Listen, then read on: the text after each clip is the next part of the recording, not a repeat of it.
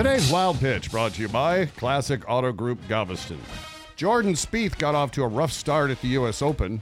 His frustration got the best of him when he flew a green and took his anger out on his caddy, Michael Greller, right near the microphones. Two perfect shots, Michael. You got me in the water on one and over the green on the other.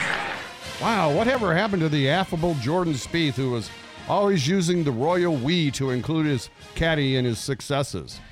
Oh, I know. He hasn't had much success in two years.